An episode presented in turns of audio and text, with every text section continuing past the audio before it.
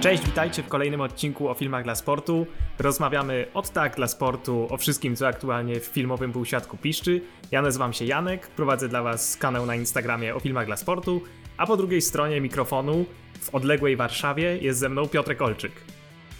Cześć, tutaj Piotrek.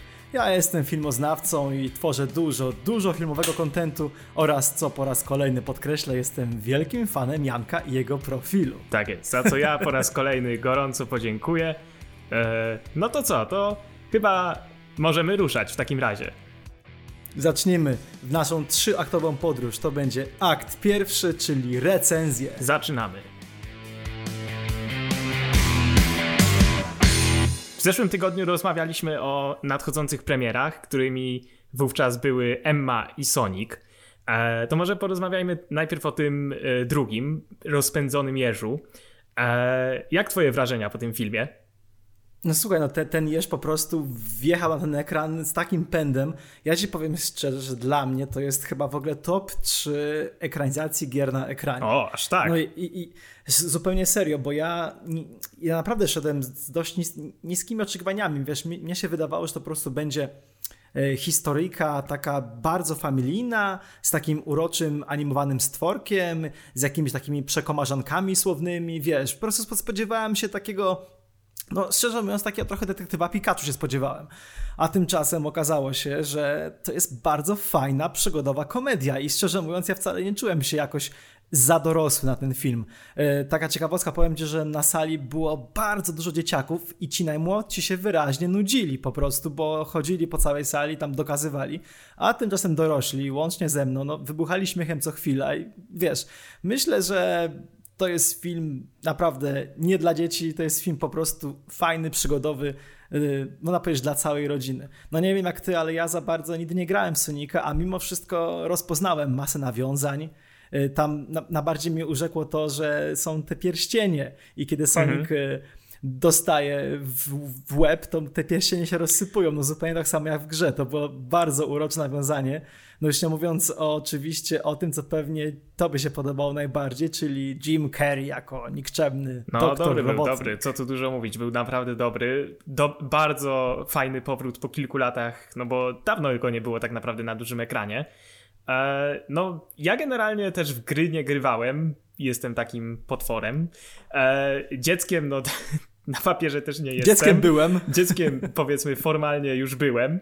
E, ale kurczę, no też wyszedłem z kina całkiem uśmiechnięty, muszę przyznać. No nie, nie, nie powiem, żeby ten film jakoś mi zaimponował, e, żebym zaraz tutaj chodził i polecał ludziom, e, żeby koniecznie na to szli.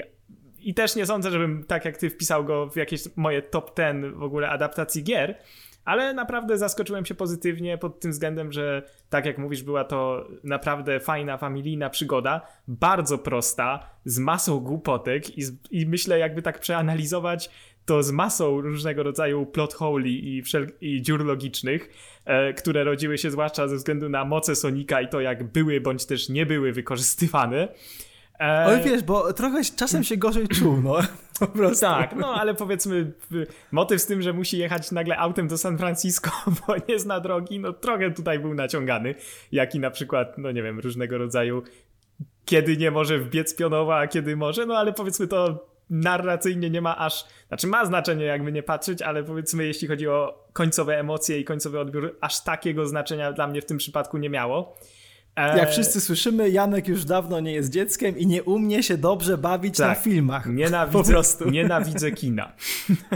Nienawidzę kina. Po co ja w ogóle robię ten podcast? Dokładnie. Nie? Ale wiesz co, a pamiętasz jak gadaliśmy w zeszłym tygodniu, że e, wyjdę z sali, jeśli nie będzie podkręcenia wąsa. Wyszedłeś. No i uważaj, mimo, no mimo że nie było podkręcenia wąsa, to wyszedłem z sali dopiero po całych napisach końcowych, bo autentycznie bawiłem się świetnie i po prostu to, co w tym filmie wyprawa Jim Carrey, to jest genialne. Ja czytałem, że oni mu dali, wiesz, y, spore pole do popisu. No widać, tam że bawi się scena, dobrze. powiedzmy, tak, tam jest taka scena, powiedzmy, taneczna, w której właściwie Jim dostał polecenie będzie leciała muzyka, a ty po prostu coś zrób. Tak. Im... No jak dobrze pamiętasz, to jest naprawdę tak, świetna To jest wielka improwizacja. Scena, tak. Totalnie, nie. Strasznie mi się podobały nawiązania właśnie. Wiesz co, ja, ja w sumie wiem, czemu tak mi się to podobało, bo to, bo to jest tak, gra, e, film na podstawie gry według mnie działa w dwóch przypadkach. Albo kiedy jest naprawdę, naprawdę wierny i jest to zrobione z pomysłem, albo kiedy bierze po prostu sam koncept i się z tym konceptem dobrze bawi. No i Sonic to jest właśnie ten drugi przykład. Zamiast całej gry opartej na tym, co ja mówię z tymi grami, zamiast całego filmu, oczywiście opartego na tym, że Sonic sobie biega po jakiejś tam, wiesz, planecie i pobija swoje rekordy, jest historia na Ziemi, yy, wykorzystuje tylko takie mm, schematy no z właśnie, gier. tak. Yy, tak, i wykorzystuję to, żeby powiedzieć po prostu ja wiem, że sztampowe, ale bardzo fajne, zajmujące kino drogi po prostu. Tak, to prawda. Ja się naprawdę obśmiałem i ja, ja rozumiem, że ja 30 tysięcy razy widziałem w kinie y, bójkę w barze i pewnie zobaczę jeszcze kolejnych 30 tysięcy razy, no ale sam przyznasz, że Sonic Quicksilver Flash to naprawdę był fajny pomysł. No tak, tutaj nawet się nie kryli, że te sceny były inspirowane. Tak, tak. W cudzysłowie inspirowane, żeby nie powiedzieć skopiowane. Zerżnięte. Tak, e, ale nie no, muszę przyznać, że to, co mi się przede wszystkim podobało też, to e, to, że twórcy nie poszli w taki koncept, że po prostu mamy przez dwie godziny biegającego Sonika po ekranie, tylko no naprawdę właśnie. opowiedzieli tutaj pewną historię i jakby potraktowali tego Sonika na poważnie wręcz bym powiedział. W sensie potraktowali go na serio i uczynili go takim, no, że tak powiem, pełnokrwistym bohaterem poniekąd. Bardzo fajnie była pokazana e, był pokazany sposób właśnie, w jaki on zmaga się ze swoją samotnością. Taki fajny właśnie familijny, rozrywkowy, ale jednak chwytający za gardło momentami sposób. Wiesz, to nie był pusty film, to nie był taki pusty, tak, głupkowaty miał... film z komputerowymi efektami, w którym wszyscy się ganiają, a potem jest happy end. Dokładnie. To Naprawdę, był, to doceniłem był, to, tak. Tak, to był film bardzo prosty, bardzo sztampowy, z wieloma głupotkami, ale naprawdę to, widać, że włożono w to dużo serducha i że ludziom zależało na tym, żeby w, ty, żeby w tym wszystkim opowiedzieć jednak jakąś, jakąś konkretną historię o konkretnym bohaterze, którym tutaj był właśnie Sonic i uważam, że to naprawdę fajnie wybrzmiało i te jego relacje z bohaterami były naprawdę takie wyraziste i, że tak powiem, pomysłowe po prostu. No pod tym no względem może... właśnie, że pomysłowe nie na zasadzie, że coś oryginalnego tutaj dostaliśmy jakoś nie wiadomo jak, ale, ale naprawdę y, nie ograniczyli się tylko do scen, że Sonic biega. Tylko no właśnie, Sonic był postacią. Właśnie, właśnie. No i przypomnijmy to, co trochę mówiliśmy tydzień temu. Bogu dzięki, że była ta zmiana designu po prostu, bo tak. E, stary Sonic to był jakiś realistyczny, kosmiczny jeż z koszmarów sennych, a nowy, obecny Sonic to jest po prostu... Sonic. Ja bym chciał go kupić i przytulić od razu, taką, taką, takiego pluszaka. Wiesz, Baby no jest, Sonic. Tak, tak, tak, Baby Sonic właśnie. Taki był słodki jako ten Baby Sonic, o matko. Słuchaj, naprawdę, teraz rozmawiam o tym filmie, ja sobie przypominam poszczególne sceny i autentycznie mi się gęba śmieje. No po prostu dobrze się bawiłem, mhm. wiesz, naprawdę dobrze się bawiłem i film miał dla mnie wystarczająco dużo głębi, żebym go po prostu nie skreślił jako rzecz infantylną dla, głównie dla dzieciaków, ale jednocześnie nie był jakiś, nie na siłę mroczny i poważny. Po prostu była to dobra zabawa. E, bardzo mi się podobały zajawki po napisach. E, dwie krótkie scenki, które zapowiadają, że będzie sequel, na który czekam. No zwłaszcza, Świetny że ten Jim film Carrey. naprawdę dobrze zarobił już teraz właśnie, wiadome, właśnie. więc sequel no, jest pewny, myślę, na tym etapie. Oczywiście nie ma no jeszcze nic oficjalnie potwierdzonego, ale, ale patrząc na zarobki, no można być pewnym, że ten sequel powstanie. No właśnie, jeśli patrzy się właśnie na to, co twórcy zapowiadają, to jeśli ten film powstanie, to uważam, że będzie naprawdę wyczesany, fajny i myślę, że w nim e, odwiedzimy kilka nowych światów. No. Więc co, rozumiem, że obaj jesteśmy ogólnie na tak. Ogólnie Sonic, na tak. Ja bez większego... Niech pędzi. Tak, niech pędzi. Ja bez większego entuzjazmu nie powiem, żebym się nagle stał jakimś fanem tej tejże marki, ale, ale seans był naprawdę zaskakująco przyjemny i tak jak ci pisałem zresztą po seansie, zasłużył na troszeczkę naciąganego, ale jednak świeżego pomidorka. Brawo, bardzo dobrze. No a ja, jako że jestem starym dziadem o duszy dziecka, jestem zachwycony i myślę nawet, że chyba Sonika e, do swojej kolekcji Blu-ray dołączę. Poza tym ja uwielbiam filmy, które mają protagonistów o polskich nazwiskach, ponieważ ludzka postać to pan Wachowski. Tak to było po prostu tak. piękne. Już się bałem, że będą mówili Łeczowski, ale Polski nawet nie. Akcent. Nawet nie. tak, właśnie. Słuchaj, um, Sonic jest animowany i jest bardzo miły dla oka, ale chyba też bardzo miła dla oka jest Ania Taylor-Joy, prawda? Nie da się ukryć. Tutaj może przejdziemy płynnie do y, Emmy. Emma, no, tak wiesz jest. co, bardzo mnie, ciekawi, bardzo mnie ciekawi twoje zdanie. Powiedz mi, jak ty kupiłeś tę bardzo nową, bardzo nowoczesną, ale jednak zachowującą y, klasyczny klimat, ekranizację powieści Jane Austen. No cóż, no pod względem generalnie rozmachu wydarzeń jest to historia niezwykle skromna, ale właśnie charakter głównej bohaterki i jej przebojowość plus właśnie umiejętności aktorskie Annie Taylor-Joy naprawdę czynią ten film według mnie bardzo energicznym. E, I no i generalnie ja chwilę mi zajęło, żeby wejść w ten świat. Czułem na początku, że trochę postaci są tak, postacie są tak wrzucane na szachownicę i tak nie do końca rozsądnie przesuwane jako pionki. E, nie czułem po prostu się zaangażowany przez jakiś czas w tę historię, ale tak po pierwszym akcie coraz bardziej zaczynało mnie to chwytać, więc może taki był zamiar właśnie. E, no a potem już jakby kolejne wydarzenia sprawiały, że coraz bardziej czekałem na to, co się stanie dalej. E, I no muszę, no trzeba przyznać, film wygląda niesamowicie. Zdjęcia przywodzą tak. na myśl faworytę momentami Lantimosa film. E, rewelacyjny. I te, Rewelacyjny, tak, naprawdę. Tak jest, tak. No i właśnie scenografia, zdjęcia, kostiumy, no, no nie ma tutaj nic do zarzucenia. Wszystko to jest takie no takie, że jakbym tak kolorowe, po prostu tak wyraziste, tak barwne, że po prostu no, no nie chce się odwracać e, oczu ani na sekundę. Trochę jak u um, no trochę właśnie tak jak w faworycie Lantimosa było. E, pod tym względem. No i aktorsko casting no, rewelacyjny. No Ania Taylor-Joy no to kolejny imponujący występ, który potwierdza, że przyszłość jest, należy do niej. E, a drugi plan też, też wymiata, że tak powiem. Tam Mia Goff, e, którą ostatnio mogliśmy oglądać między innymi w Suspirii z Dakota Johnson, gdzie też miała całkiem fajną rolę. Tutaj ma z kolei też rolę taką no dość powiedzmy wymagającą jak na to, że trochę funkcjonuje jako comic relief, ale jednak taki comic relief, który my jako widzowie musimy... Brany na poważnie, Tak, prawda? brany na poważnie, który my musimy uwierzyć i naprawdę dobrze jej to wychodzi. E, no i, no i Bill Nye, Jezu, jak to się wymawia, jego nazwisko. E, Bill Nye, Bill Nye. Bill Nye, tak jest. No, tak. on ma dość skromną tutaj rolę ojca tytułowej bohaterki, ale ale powiedzmy, dawno się już tak nie śmiałem, jak właśnie przy jego, e, przy scenach z jego udziałem. A wiesz co, chciałem wrócić do początku twojej wypowiedzi, kiedy powiedziałeś, że dopiero cię tak zaklikało się po, zaklikało po pierwszym akcie. Niech mi kolega z Krakowa powie, czy kolega oglądał te filmy jak e, Duma i Uprzedzenie, czy Rozważna i Romantyczna, tego typu? No, oglądał jak najbardziej. Duma i Uprzedzenie bardzo mi się podobała.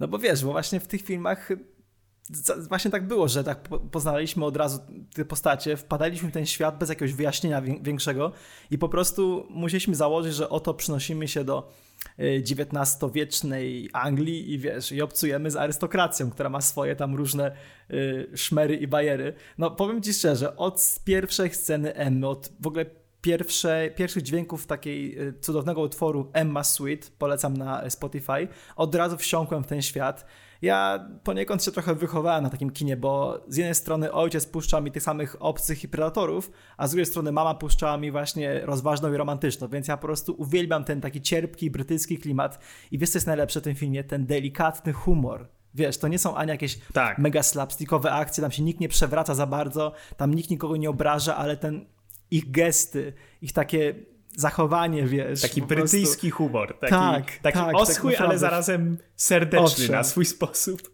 Owszem, nie, powiem ci, że właśnie postać, znaczy tytu, tytułowa postać, czyli Emma, taka troszkę, mógłbym ją nazwać antybohaterką Jane Austen, y, ma, no, no, przechodzi świetną przemianę. Tutaj nie ma co ukrywać, ten historia jest stara jak świat, bo już kilka y, ekranizacji, więc chyba to nie jest spoiler, jeśli powiem, że Emma dość y, mocną przemianę przechodzi. I zarówno ta Emma pierwsza, jak i ta Emma już pod koniec filmu mi się cholernie po prostu podobały. E, zapewne głównie za sprawą aktorstwa, bo wiesz, jednak no, powieść ma już swoje lata, mówiąc delikatnie.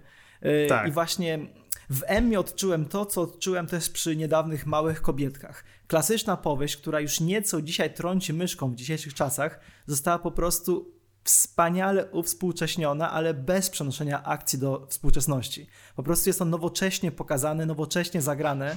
Y, naprawdę, ja, ja jestem zachwycony i wiesz, y, ja już czuję, nie wiem, jakąś nomkę za scenografię albo za kostiumy, bo te suknie, te, ich, te wiesz, ubiory panów, ubiory pani, to, to naprawdę to, to był majstersztyk. Wiesz co, to jest chyba taki film, nie wiem, czy się ze mną zgodzisz, na który się, który się nie tylko świetnie ogląda, ale na który się po prostu świetnie patrzy. No tak, to zdecydowanie. No właśnie momentami ja po prostu miałem flashbacki do seansu faworyty i jakby bycia zachwyconym e, tamtym filmem i tutaj podobnie pozytywne odczucia e, wzbudzał. E, no, zgadzam się z tobą co do tego, że, że aktorsko no to jest po prostu sprzedane doskonale. I no, no, mało jest tutaj tak naprawdę elementów, które według mnie nie wypaliły, wręcz nawet nie wiem, czy potrafię wskazać taki jeden konkretny. Poza tym, że właśnie na początku nie czułem się do końca zaangażowany, no ale jak widać historia zadziałała, ponieważ im dalej w las, tym bardziej jednak mi na tych bohaterach zależało, a w samym trzecim akcie naprawdę, naprawdę czułem te wydarzenia, czułem te e, wszystkie poczynania e, Emmy, co ona robi źle, co ona robi dobrze i zależało mi naprawdę na tym, żeby ułożyła sobie życie, mówiąc wprost, i żeby te jej tam arystokratyczne e, różne hulanki no ostatecznie znalazły pozytywne zwieńczenie. Wiesz co, tak zamyśliłem się teraz na chwilkę, bo powiem ci szczerze, e, ja zwykle z filmów Jane Austen po prostu wychodzę uśmiechnięty do ucha do ucha. To czasem mam, mam takie, mamy takie powiedzonko w domu, tylko u Jane Austen, wiesz, tylko u niej naprawdę happy endy się tworzą pomimo ogromnych przeciwności losu. I pamiętam właśnie wychodząc z kina, byłem taki zadowolony, że po prostu przeniosłem się na te dwie godzinki do takiego świata, w którym się wszystko udaje, w którym wszystko jest fajne i nawet jeśli są sytuacje niezbyt, niezbyt fajne, to mimo wszystko na końcu człowiek się po prostu uśmiecha. Więc dla mnie Emma to jest taki po prostu feel good movie. Jeśli będę miał kiedyś gorszy humor i będę miał akurat Emmę pod ręką, to nie omieszkam się sobie po prostu puścić ten piękny, wspaniale wyreżyserowany, świetnie sfotografowany, no i genialnie I niezwykle dynamiczny właśnie też. Właśnie, ten montaż jest po prostu świetny. Myślę, że zwiastun bardzo dobrze ten film sprzedaje, bo on jest tak samo energicznie zmontowany jak sam film. Tak. E, poszczególne gesty, efekty dźwiękowe, takie szybkie cięcia do, do właśnie Emmy, która stroi minę, albo ktoś inny stroi minę. No, naprawdę, y, jak tam, jak pan Martin i, i, i, pan, nie, nie pan Martin, przepraszam, jak pan Knightley i pan Churchill pan się Knightley, spotykają tak. tak niechcący zawsze i na siebie patrzyli zawsze tacy zdziwieni na tych przyjęciach, że obok siebie stoją. Po tak. prostu nie, no chłopie, no, no komedia bardzo subtelna. Tu przyznam, raczej na sali śmiałem się tylko ja. Nie wiem, może, może widowni był, był potrzebny taki bardziej humor in your face, bardziej dosłowny, ale ja naprawdę bawiłem się świetnie i ale uśmiechałem się od ucha do ucha po prostu. Mhm, ale wydaje mi się, że to jest y, częste, jeśli chodzi o y, ten brytyjski humor, że nie zawsze powiedzmy szerszej publice on siada. No mnie siada zawsze, zawsze siadał i wiesz, y, od Monty Pythona właśnie po ten subtelny, subtelny, humoreski Jane Austen. No, ja, podoba mi się życie we współczesności, bo mamy internet i mogę sobie kupić kebab, ale czasem jak taki film oglądam, to mówię, kurczę, człowiek by się przeniósł do tych czasów, cały wieczór by spędził czytając przy kominku i by chodził na przyjęcia, wiesz, po prostu, naprawdę. Tak. Nie, no, naprawdę fajne. Czyli co? Czyli polecamy obaj y, od Trutka na zimową handrę. Dzisiaj znowu zaczęło lać za oknem, to nic tylko pójść na Emmę i się przez dwie godziny uśmiechać. Jak najbardziej. Tak, tak uważam. Tak sympatycznego seansu już dawno, myślę, y, nie, nie mieliśmy jako widzowie okazji doświadczyć. No i mam nadzieję, że równie sympatycznie będzie w przyszłym tygodniu, więc może teraz przejdźmy bardzo płynnie do naszego aktu drugiego, czyli zapowiedzi. Byłeś w zeszłym tygodniu na nowym filmie Pixara. Owszem, byłem, ale za bardzo nie chcę ci o nim mówić, bo myślę, że pogadamy o nim za tydzień. No e, właśnie. Jedno, co ci powiem, to to, e, jedno, co ci powiem, to, e, to uwaga, będzie mega zaskoczenie. Pixar dalej trzyma poziom. Szok. Kto by się spodziewał? Szok. Niedowierzanie. Szok. Kliknij dalej po szczegóły. No dobra, ale to powiedzmy, yy, powiem tak, z mojej strony, no oczywiście jak zawsze na Pixar, film Pixara pójdę i wierzę, że się nie zawiodę E, nie mam podstaw ku temu wymyśleć inaczej. E, ale, ale może to powiedzmy w takim razie o filmach Pixara, które na przestrzeni ostatnich lat najbardziej nam się podobały, bo trochę tego było to może, to i było co, trochę dobra co, tutaj. Pogadamy sobie o tym za sekundkę, tylko właśnie chciałem zauważyć jedną rzecz. Bardzo ważne jest to, że naprzód, bo o tym filmie oczywiście mówimy, nie jest ani sequelem, ani kontynuacją jakąś luźną, to jest całkowicie nowa marka i to jest, to jest świetne, bo dawno, już dawno temu Pixar nie zrobił filmu że tak powiem, w całości oderwanego od naszej rzeczywistości. Mhm. E, w tym filmie na przykład nie ma ludzi, wiesz, to jest faktycznie magiczny świat, to nie jest, to nie jest że istoty magiczne żyją obok i wiesz co, ja właśnie takie filmy Pixara może nie lubię najbardziej, bo to byłoby kłamstwo, ale bardzo cenię. Na przykład pamiętasz, 100 lat temu było dawno sobie, tfu, by, dawno temu w trawie. Tak o, jest. Taki film o robaczkach. Chyba dosłownie 100 lat temu. Tak, no właśnie, dosłownie. I właśnie troszkę z tym filmem mi się kojarzy naprzód, bo nie mamy tutaj ludzkich bohaterów. Oczywiście oni są antropomorficzni, wiadomo, ale, ale mówię, też się nie chcę rozgadywać, pogadamy sobie o tym za tydzień. Na razie powiem Ci tylko tyle, że e, ten film dla mnie to jest taka druga półka od góry yy, Pixara, czyli nie jest to poziom jakichś sequeli out, czy takich trochę mniej trafionych filmów, ale nie jest to też poziom yy, moich yy, ukochanych filmów Pixara, jak mhm. na przykład cała seria Toy Story, czy na przykład y, Coco, szczególnie Coco w ostatnich latach mnie tak emocjonalnie rozniótł, rozjechał walcem po prostu. Strasznie mi się podobał. Y, w zeszłej dekadzie mieliśmy przecież Odlot. Mieliśmy Odlot, który był naprawdę no, wyjątkowym dla mnie filmem. Wtedy dla mnie dość ważnym. Y, obok tego było Wall-E, więc faktycznie ja.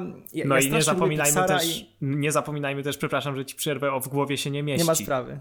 Ach tak, no właśnie, więc to specjalnie trochę tego filmu nie omijałem, bo o ile on miał swoją swoją porcję takich bardzo emocjonalnych, mocnych scen, to nie wiem dlaczego nie uznaję go za jakiś opus magnum. Ja wiem, że ty go bardzo lubisz, bardzo ale na przykład tak. ja ja na przykład, y, jeśli miałbym teraz obejrzeć po raz bodajże trzeci, w głowie się nie mieści, czy po raz chyba piąty Koko, to przepraszam, ale chyba wybrałbym Koko mimo wszystko, wiesz?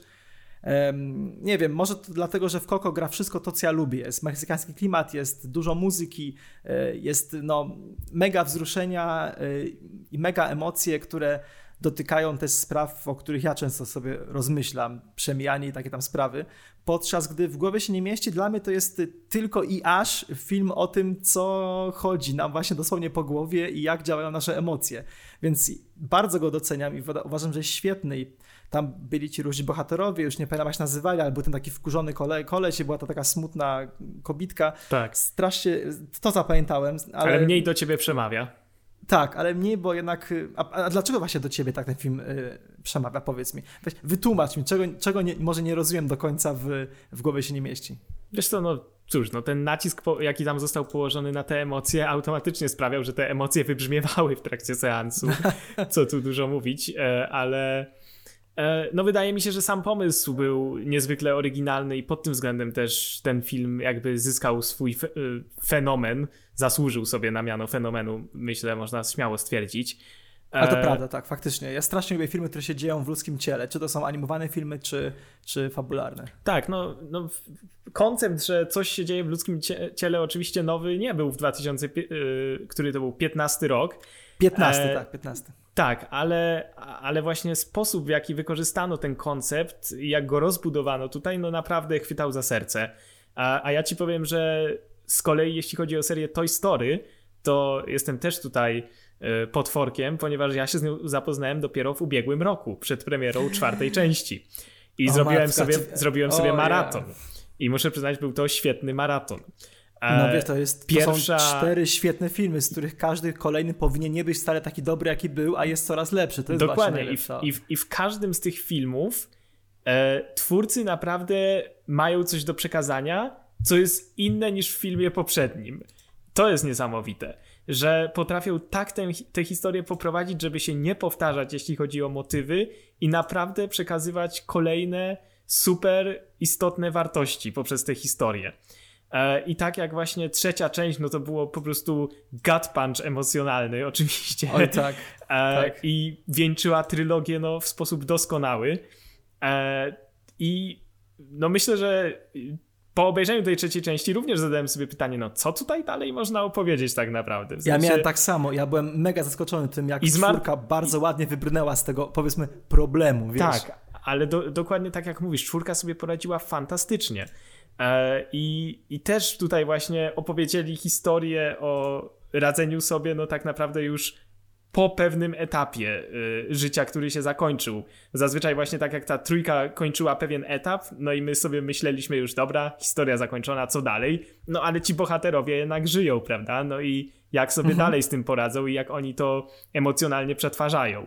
E... Powiedziałeś coś bardzo mądrego. Powiedziałeś, że ci bohaterowie żyją i właśnie chyba to najbardziej przyświecało y, twórcom Toy Story 4, bo właśnie przecież w tym filmie było bardzo duży nacisk na to, że te zabawki naprawdę żyją. Nawet jeśli ich dużo, długo nie widzimy, jak tej pastereczki, to one żyją, potrafią przeżyć i chcą żyć dalej, co myślę też bardzo z finału tego filmu y, wybrzmiewa, prawda? Jeśli chodzi o to, jak co postanowił zrobić chudy i tak dalej. No to tak. mi się tak. strasznie podobało. Film o życiu właściwie to był. Tak jak, jak trójka mogła być filmem trochę o śmierci i o zostawianiu wszystkiego za sobą, naprawdę. I muszę, tak muszę przyznać no, jeszcze no. jedno, powiem co do końcówki Toy Story 4, że ostatnia scena to po prostu były ciary, jak dla mnie. Określiłbym ją mianem epickiej wręcz.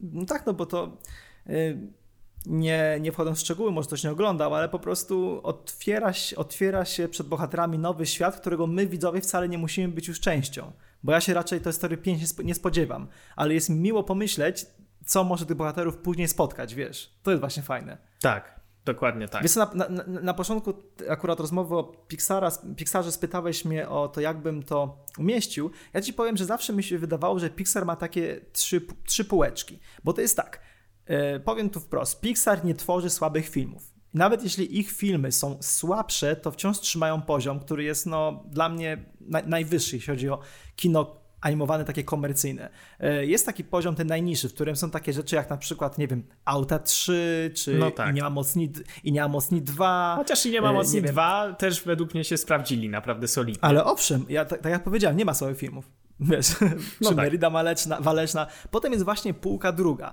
Tam właśnie widzę takie, takie filmy, jak na przykład Dobry Dinozaur właśnie, no, właśnie Naprzód tegoroczne, e, czy wiesz, czy na przykład, nie wiem, gdzie jest e, Nemo i gdzie jest Dory. No i jest też ta półka najwyższa właśnie dla mnie. Z Koko, z Odlotem, z Potworami, z półką, z Wally. To jest półka najszersza, co ciekawe, bo, bo Pixar prawie zawsze trafia idealnie w dziesiątkę. I właśnie ja bym, ja bym to naprzód tak umieścił tak właśnie w, w połowie stawki. Um, mhm. Na przykład ja lubię do, Dobrego Dinozaura. To nie był jakiś film, który był wybitny, wyjątkowy. Był piękny i też wzruszał, ale właśnie tego typu filmem jest, y, jest naprzód. On jest piękny, on wzrusza, ale nie przejeżdża cię walcem, ale z drugiej strony Janek, no czy każdy film Pixara musi przejeżdżać cię walcem? Musi. No, a, musi, aha, rozumiem. Nie, no, no myślę, że to jest po ciekawi, prostu... Myślę, to bardzo że... mnie ciekawi, co powiesz o tym filmie, jak, jak go obejdziesz, naprawdę. Też mnie ciekawi, ale nie no, tak szczerze mówiąc, myślę, że po prostu jesteśmy przyzwyczajeni do tego, tak jak mówisz, że te filmy trzymają poziom i że są tworzone po prostu z myślą tak naprawdę o każdej grupie wiekowej. I to jest siła Pixara, właśnie, prawda? Że właśnie. nikogo nie ignorują tutaj. Ani nie robią infantylnych kompletnie filmów dla dzieci, w którym powiedzmy w cudzysłowie Sonic biega po ekranie, prawda? Tak jak rozmawialiśmy przed tak. chwilą. E, ani nie robią też jakichś tych filmów e, super depresyjnych, no bo no powiedzmy te wytwórnie nie robią takich filmów po prostu. No bo no to są produkcje, z których naprawdę każdy jest w stanie coś wynieść i myślę, że to, tak. filmy właśnie takie jak seria Toy Story są tego najlepszym możliwym przykładem. A powiedz mi jeszcze, yy, myślisz, że naprzód doczeka się sequela? Słuchaj, powiem ci tak. Myślę, że tak. Myślałem o tym dość długo i uważam, że jest to jeden z tych filmów Pixara, który nie jest robiony pod pod, pod, y, pod, być, pod sequele, ponieważ on jest zamkniętą całością, ale ten mhm. świat jest tak bogaty i tak fajny, że myślę, że naprawdę Pixar by sobie strzelił w stopę, y, gdyby sequela nie zrobił. Bo jest naprawdę czym takie, tak, takie filmy jak Ratatouille, one są mega zamknięte i co, kolejne przygody szczura w kuchni, wiesz. A tutaj, tutaj masz bardzo bogaty świat, magiczny świat, który zapomniał trochę magii, to już nie będę więcej zdradzał i o, możliwości są po prostu nieograniczone. Ale wiesz co ci jeszcze powiem? W tym mamy szczęście, bo w tym roku Pixar wyda dwa filmy i żaden z nich nie jest sequelem, bo przecież jeszcze wyjdzie ten y, Soul, o tym, y, o takim muzyku, który tam bodajże chyba umiera i jego dusza wędruje tam. Ale poczekaj, tam, nie pamiętam, ale... Poczekaj, czy, te, czy Soul nie opiera się na tym samym koncepcie co y, Inside Out? Przypadkiem? Szczerze, nie wiem. Y, wydaje mi się, że to jest troszkę inny film po prostu. To jest okay. film o duszach i o wędrówce dusz właśnie. Okej, okay, dobra. No i jest tam dużo fajnej muzyki, myślę. To, to jest też dobre, prawda? Mhm. Więc naprawdę mówię ci, polecam ci naprzód i nie mogę doczekać się, aż porozmawiamy o nim sobie za tydzień. A tak właśnie sobie pomyślałem, soul, duchy, coś takiego, wiesz, niewidzialnego i mi się przypomniało, że przecież cichaczem Universal wypuszcza kolejny film o swoim potworze, tylko jakże inny od mumii, no bo przecież y, w najbliższy piątek do kin wchodzi niewidzialny człowiek. Po pierwsze, inny pod tym względem, że niewidzialny człowiek, który teraz wejdzie do kin, tak jak mówisz, kosztował jedynie 7 milionów dolarów. A ile kosztowała mumia z Tomem Cruzem? Mumia no z Tomem Cruzem, nie pamiętam dokładnych liczb, ale mógłbym przysiąc, że to było ponad 100. Na pewno ponad 100. Na stówę, no, sa na za samego Toma tak. Cruza pewnie zapłacili jakieś 100 e, milionów. Wiesz co, ja e, jestem, ja, ja, jestem takim fanem tych potworów Uniwersala, od zawsze byłem. Frankensteina, Wilkołaka, Niewidzialnego Człowieka, no właśnie Mumii e, i trochę mi szkoda, że ten ich Monsterverse po prostu nie wypalił, no ale no sorry, no Mumia naprawdę była no... Dark nie Universe. Była nie była tragiczna. Tak, Dark Universe, Dark przepraszam, Universe. Monsterverse Monster to oczywiście to Gojira. Godzilla. Tak Gojira, tak, i inne przygody, tak, oczywiście Gojira. Dark Universe. Gojira, they call him. E, właśnie Dark fight. Universe, tak, szkoda, że nie Szkoda, że nie zaskoczył, bo mielibyśmy właśnie Let Them Fight w, wiesz, w, w uniwersum potworów Uniwersala. Uniwersum Uniwersala, też, też ciekawa kwestia. Ale z drugiej strony, jeśli mają powstawać takie filmy jak Niewidzialny Człowiek, czyli bardzo uwspółcześniona, taka bardziej potraktowana filtrem psychologicznym, a nie tak horrorowym tak opowieść, to mi się to podoba. Słuchaj, no recenzje za, za oceanu, za wielkie wody są raczej pozytywne. Ja będę miał szczęście ten film widzieć już y, dzisiaj. Dzisiaj jest środa. O. Y, tak, już dzisiaj ten film, więc y, no ja czekam, naprawdę na, na, niego czekam, bo słyszałem o nim wiele dobrego i mam nadzieję, że jako fan Uniwersala się nie zawiodę. A ciekawi mnie, czy, czy, czy, ty lubisz te filmy tej serii? W ogóle, czy ty widziałeś Niewidzialnego Człowieka kiedykolwiek, jedną z tych starszych wersji? Tak jest, obejrzałem ostatnio film Niewidzialny Człowiek z 1933 roku, o, z tych oryginalnych. Było, było nadrabianie, było nadrabianie. Było nadrabianie, tak jest. O, nadrabiam sobie teraz właśnie te klasyczne y, pierwsze filmy o potworach Uniwersala muszę przyznać, naprawdę mi się podobają. Niewidzialny człowiek. Yy, widziałem dotychczas Drakulę, Niewidzialnego człowieka i Frankensteina. I ten niewidzialny człowiek z tych trzech filmów mi się podobał najbardziej. E, był to naprawdę super, jak na tamte czasy, zrobiony film od strony technicznej.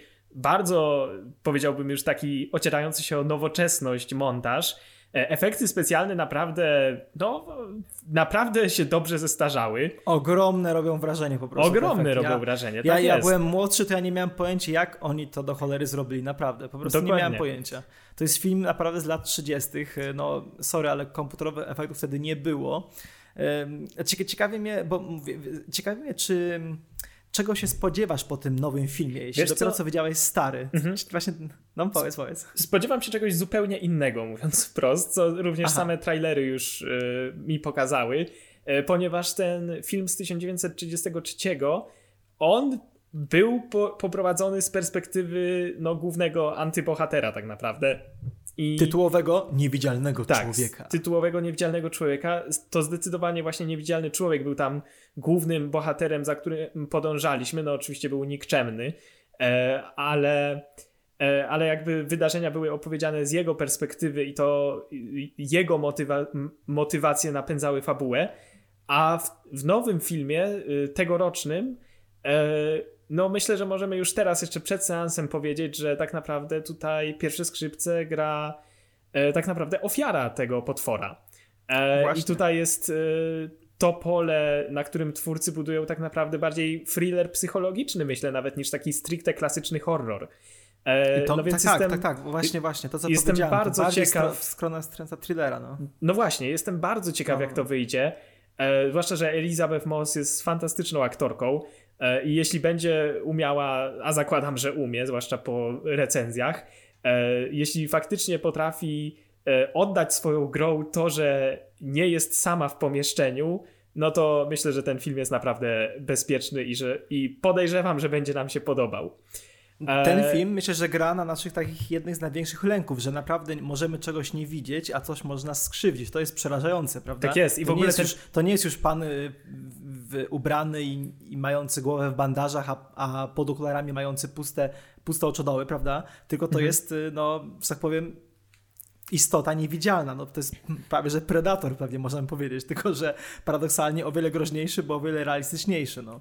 Tak, no i bardzo dużo właśnie tutaj pewność mi dodaje to, że stoi za tym e, Blumhouse, E, wytwórnia, która no właśnie rzuciła grosze tak naprawdę, żeby ten film zrobić, te 7 milionów, no bo umówmy się, co to jest w obecnych czasach.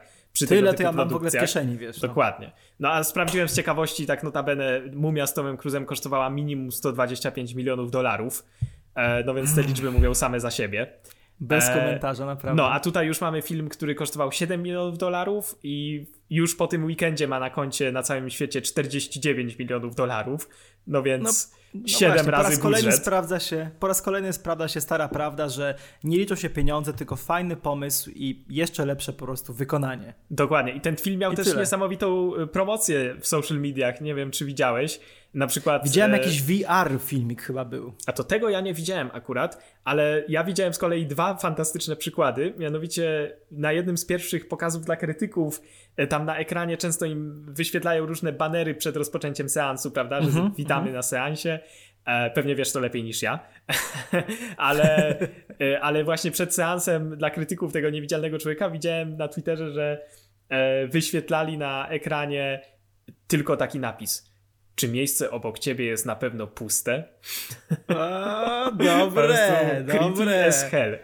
Od e, razu mi się włoski podniosły na rękach. Ja, tak, na mnie takie rzeczy bardzo działają, muszę przyznać. A drugi fantastyczny przykład promocji to, jeśli to nie był fake, a chyba nie był, wydaje mi się, widziałem, że rozdawali e, figurki niewidzialnego człowieka, czyli po prostu takie opakowanie jak na figurki, tylko że puste tak. w środku i podpisane tak. Invisible Man Action Figure.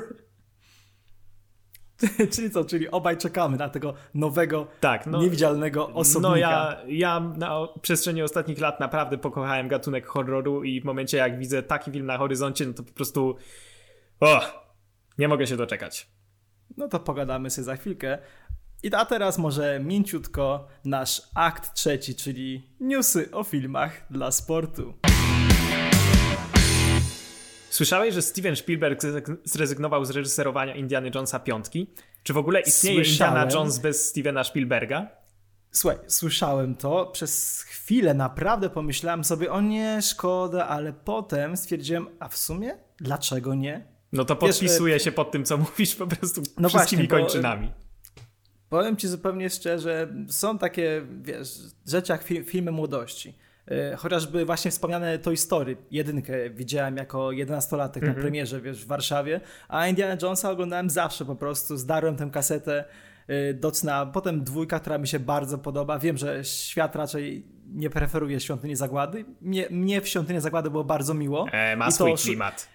No i to, i to szukanie Grala w trzeciej części było dla mnie takie trochę już bardziej przygodowo zwykłe. No a potem było wiele lat posłuchy i pamiętam, że ja z takim mega entuzjazmem szedłem na czwórkę i słuchaj, nie, nie powiem, że mnie to nie wiem, zniesmaczyło, że nie podobało mi się, nie podobało mi się atomowe bombowa bombardowanie lodówki, ale przyznam, że była wiem, no, mało tam... Nie wiem, wiesz co, mało tam było tego klimatu Indiana Jonesa. Było stanowczo za dużo efektów specjalnych. Oj, było tak. stanowczo za dużo takiego jakiegoś takiego odlotu. I nie wiem. I tak sobie teraz pomyślałem, okej, okay, ja wiem, że scenariusz to jedno, reżyseria to drugie. Ja wiem, że Spielberg ma świetne oko i on, no koleś, wiesz, to jest jeden z tych reżyserów, który mm, mówi y, operatorom kamery, jak mają kręcić, a oni się nie wkurzają, bo ma dobre pomysły. Ale ja jestem fanem oddawania franczyz w ręce innych osób. Nawet dopiero co mówiliśmy o tym, że Blumhouse zrobił Niewidzialnego Człowieka i wyszło mhm. to super. Y, niech, niech... Możesz mi przypomnieć, kto, kto ma robić ten film? E, mówi się o tym, że ma go robić James Mangold, czyli ten, który odpowiadał James ostatnio Mangold. za Logana i, e, i przypomnij mi, Ford vs Ferrari.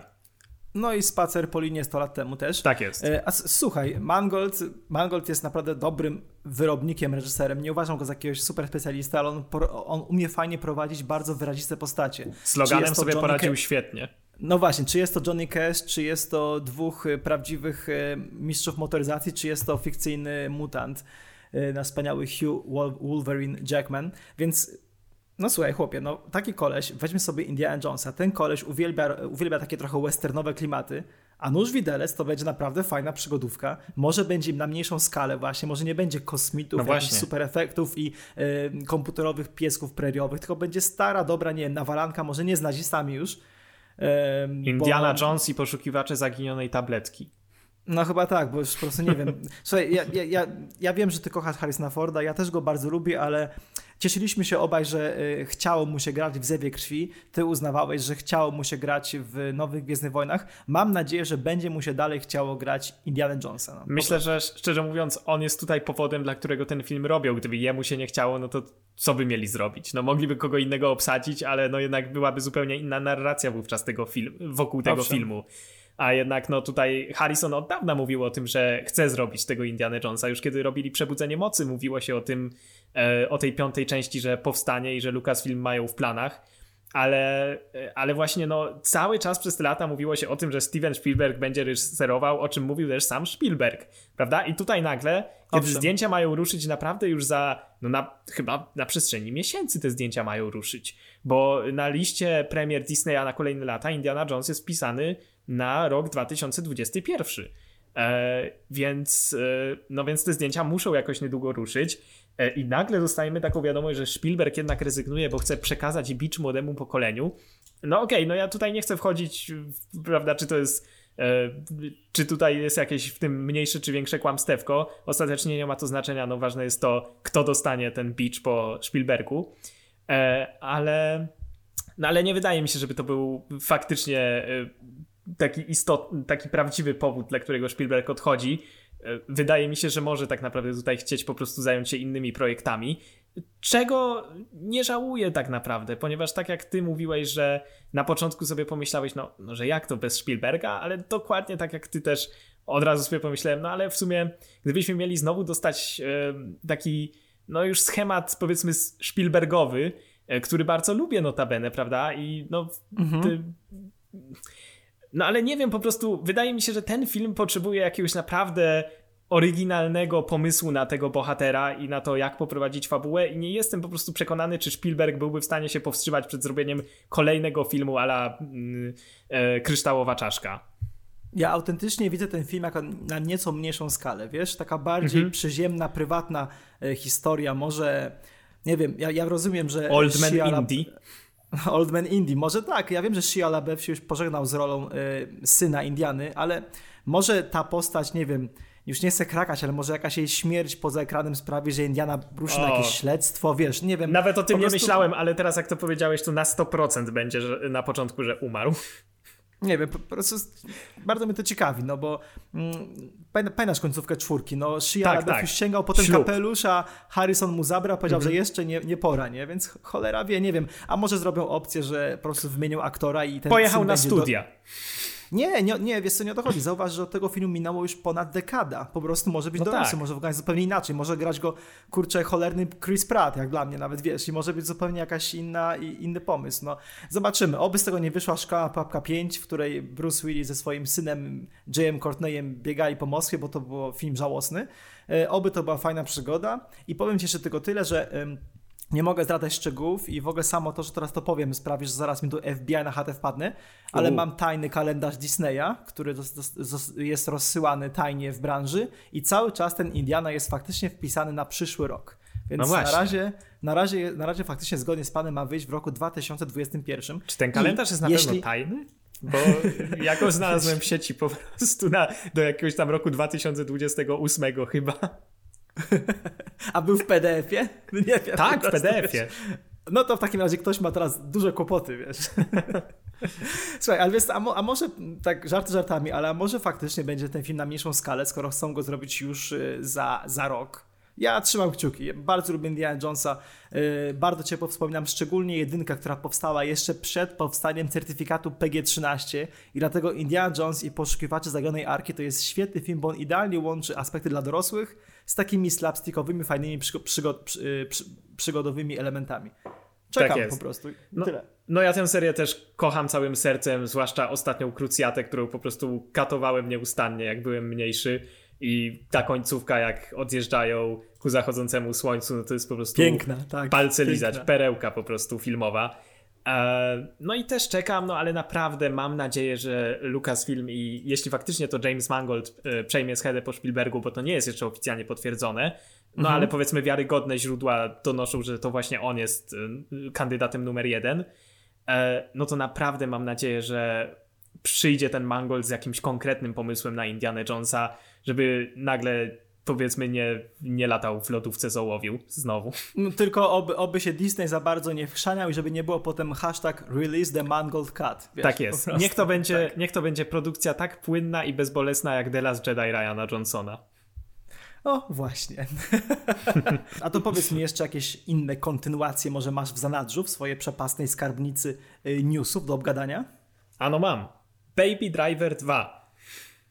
Baby Driver 2. Czyli film, którego w ogóle raczej moja dusza nie potrzebuje, mimo że Baby Drivera uwielbiam. Uważam, że to był jeden z lepszych filmów 2017 roku i w, że wszelkie elementy tego filmu składały się po prostu na taką, że tak powiem, symfonię po prostu dla duszy. Ale w e, tym filmie gra Kevin Spacey, dlatego teraz nikt nie ogląda tego filmu, rozumiesz o to chodzi? A tak. No, w sequelu na pewno go nie będzie, zwłaszcza, że i tak... Spoiler! tak. Spoiler, jeśli chodzi o wydarzenia filmowe, to jedno, a dwa, no, wydarzenia ze świata, powiedzmy, rzeczywistego. Wiadomo. e, tak, ale... Ale to kurczę, cieka ciekawie mnie, co oni planują na tę dwójkę, bo wiesz, no tak. pierwszy film był taką zamkniętą całością. Ja bardzo lubię takie samo y, y, y, szczelnie zamknięte historie, bo wiem, że nic więcej nie będzie. Ja Ale też. powiedz mi, czy, czy, czy mój ukochany reżyser Edgar Wright powraca na stołku reżyserskim? No oczywiście, że powraca i to jest no, i to bodajże, jest dobra wiadomość. I to jest bodajże jego pierwszy sequel w karierze tak naprawdę. No, no, no, no, no. Znaczy, Więc to nie, też masz ciekawe. rację, przepraszam. Już oczywiście się podnieciłem, bo trylogia Corneta, ale przecież to nie są połączone ze sobą filmy. To masz rację, to rzeczywiście, to w takim razie decyzja musiała zostać podjęta albo z ogromnej pasji, bo ja wiem, że on ten film planował, jedynkę w sensie, planował od lat i w końcu mhm. ją zrealizował. Mm, bo ja, szczerze mówiąc, jedynka chyba się za bardzo dobrze w box office nie poradziła. Czy ja się mylę, czy to już... Nie kojarzę, tak, że tak był wielki hit, szczerze mówiąc. E też nie kojarzę konkretnych liczb, ale nie sądzę, żeby sobie źle poradziła, szczerze mówiąc. Już sam fakt, że powstaje ta kontynuacja, mówi, że Sony widzi tutaj potencjał. Hmm. Ale powiem ci, że właśnie też no, mam takie e, obawy, w, w, sensie ufam Edgarowi Wrightowi w 100%. Jest rewelacyjnym reżyserem, no jedynym w swoim rodzaju, można by rzec, e, ale no, nie mogę się wyzbyć tego typu obaw, jak w kontekście filmu, który wyjdzie już niedługo do kin, czyli Ciche Miejsce 2. Po prostu i Ciche Miejsce i Baby Driver były jak dla mnie podobnego typu filmami, choć zupełnie innymi. Podobnymi pod tym względem, że były tak oryginalne, tak wciągające, tak angażujące i taki sukces odniosły i były tak idealnymi, zamkniętymi historiami, tak jak właśnie to określiłeś, i nagle dostajemy sequel. I jak, i szczerze mówiąc, po trailerach e, Cichego Miejsca 2, no nie jestem w pełni optymistycznie nastawiony co do tego filmu. E, no i też się boję, że właśnie Baby Driver 2 może tutaj nie wypalić aż tak jak pierwsza część, a, a bardzo bym chciał, jeśli już ten film powstaje, żeby był tak dobry jak pierwsza część, bo pierwsza część była naprawdę perełką absolutną. Wiesz co, powiem ci szczerze, Niedawno od, odświeżyłem sobie zarówno Baby Drivera, jak i Ciche Miejsce i ja jestem mega nagrzany na tę kontynuację. Ja nie wiem, znaczy ja wiem o czym opowie Ciche Miejsce 2, domyślam się. Nie wiem o czym opowie Baby Driver 2, ale czasem jest tak, czasem jest taki dualizm. Z jednej strony podoba mi się zamknięta całość, a z drugiej strony człowiek chciałby spędzić więcej czasu w tym uniwersum. Pewnie rozumiesz o co, o co chodzi, prawda? No rozumiem, tak. No ale... właśnie, więc... Hmm. I szczerze mówiąc, o wiele bardziej wszystko czekam na Ciche Miejsce 2, które może dosłownie wprowadzić tę serię na nieznane tereny, niż na Baby Drivera, bo ym, pamiętając końcówkę, cholera wie, nie wiem, kolejne napady, kolejne przygody, kolejne pościgi samochodowe w rytm ym, dobrej, fajnej, nieoczywistej muzyki, Coś tutaj mi, mnie mniej kręci niż kolejne e, ganianie się z potworami reagującymi na dźwięk. No tak, ale z drugiej strony właśnie to Ciche Miejsce 2 już tak trochę wybiegnę do przodu. Po trailerach wydaje mi się, że to, że to będzie film, którego motywem będzie największymi potworami są ludzie. Ludzie, tak. No i bardzo bym chciał się mylić, muszę przyznać, bo kurczę, no to jest już tak oklepany motyw, już w tylu pozycjach na przestrzeni ostatnich lat, czy to w filmach o zombie, czy nie zombie, ograny, e, że po prostu kłóci mi się to z tym, jak naprawdę oryginalny i wyrazisty był pierwszy film. No i bardzo bym nie chciał, żeby właśnie Baby Driver 2 też zszedł na jakieś takie prostsze tory. Znaczy myślę, że Edgar Wright swój styl Właśnie oczywiście zachowa. No tak, tutaj, tutaj pod tym względem nie ma, się, nie ma się o co martwić, ale po prostu tak lubię to zakończenie pierwszego Baby Drivera, tak mi się podobało. Ansel Elgort i Lily James, którzy powrócą w dwójce, więc to też fajna wiadomość oczywiście, mm -hmm, ale oni mm -hmm. byli tak doskonali w tym filmie, tak, taką chemię mieli, po prostu cudo to było i no mam nadzieję, że no mam nadzieję, że poziom zostanie utrzymany, skoro już ten film robią. No wiesz, no jeśli Edgar Wright jest tak w tych postaciach zakochany jak my widzowie, no to dziwimy mu się, że, że, że, zrobi, że zrobił drugą część. Wiesz, y, duetowi Simon Pegg i Nick Frost poświęcił trzy filmy, więc wiesz, więc może i Ancelowi i Lily też poświęci kolejne filmy. No, powiem ci tak, powiem ci czego się spodziewam. Spodziewam się jak zwykle u Edgara, świetnego, dopracowanego co do milisekundy montażu, bardzo Oj, dobrej tak. muzyki i bardzo wyrazistego aktorstwa, które nie jest do końca realistyczne, bo tak jak nawet ostatnio gadaliśmy, czy to u Guya Ritchiego, czy u Quentina Tarantino, tak samo u e, Edgara Wrighta, większość bohaterów nie zachowuje się jak normalni ludzie. Mają takie swoje naprawdę dziwne odchyły, które by w naszym świecie nie przeszły, ale na ekranie kinowym sprawdzają się idealnie. Więc tak, czekam i bardzo chciałbym, żeby ten film powstał jak najszybciej, bo to będzie oznaczało dwie rzeczy, że Edgar ma swoją wizję i film nie kosztuje zbyt dużo, czyli nie jest jakimś przesadnie rozbuchanym, bobastycznym widowiskiem. A powiedz mi jeszcze jedno w kontekście Baby Drivera. Też miesiącami po premierze słuchałeś soundtracku? Panie, ja nawet na winylu mam, więc wiesz, tu mnie nie zaskoczysz wow. za bardzo. No tak. to cię nie zaskoczę. Ja tu chciałem powiedzieć, jak to katowałem soundtrack nieustannie, a ty tutaj mi z winylem wyjeżdżasz, więc ja się chowam. Ja nawet, ja nawet za kółkiem tego słuchałem, więc wiesz, miałem totalnie rozszerzoną rzeczywistość po prostu. Oj tak, y odpalenie auta zaraz po seansie Baby Drivera to jest coś, czego nigdy nie zapomnę. Nawet to było tak, bardziej, tak, to tak. było bardziej satysfakcjonujące niż odpalanie auta po którejkolwiek części szybkich i wściekłych. No, ja pamiętam, że odpaliłem auto po y, seansie Drive i y, bardzo, bardzo powoli wracałem do domu, bo, bo się wczuwałem. No, mam, nadzieję, że, mam nadzieję, że właśnie takich emocji dostarczy nam Baby Driver 2. Tak I mam jest. też nadzieję, że ten y, odcinek dostarczył naszym słuchaczom także wiele emocji. Janek, zobacz, to już nasze trze trzecie spotkanie. Co to się dzieje po prostu? Hattrick po prostu. Oby tak dalej. To co, chyba Oby na tak dzisiaj dalej. kończymy, prawda? Chyba na dzisiaj kończymy. Tak jest. Słyszymy się za tydzień. O filmach dla sportu, odcinek trzeci. Mówili do Was Piotr Olczyk i Jan Kapturkiewicz. Cześć. Cześć.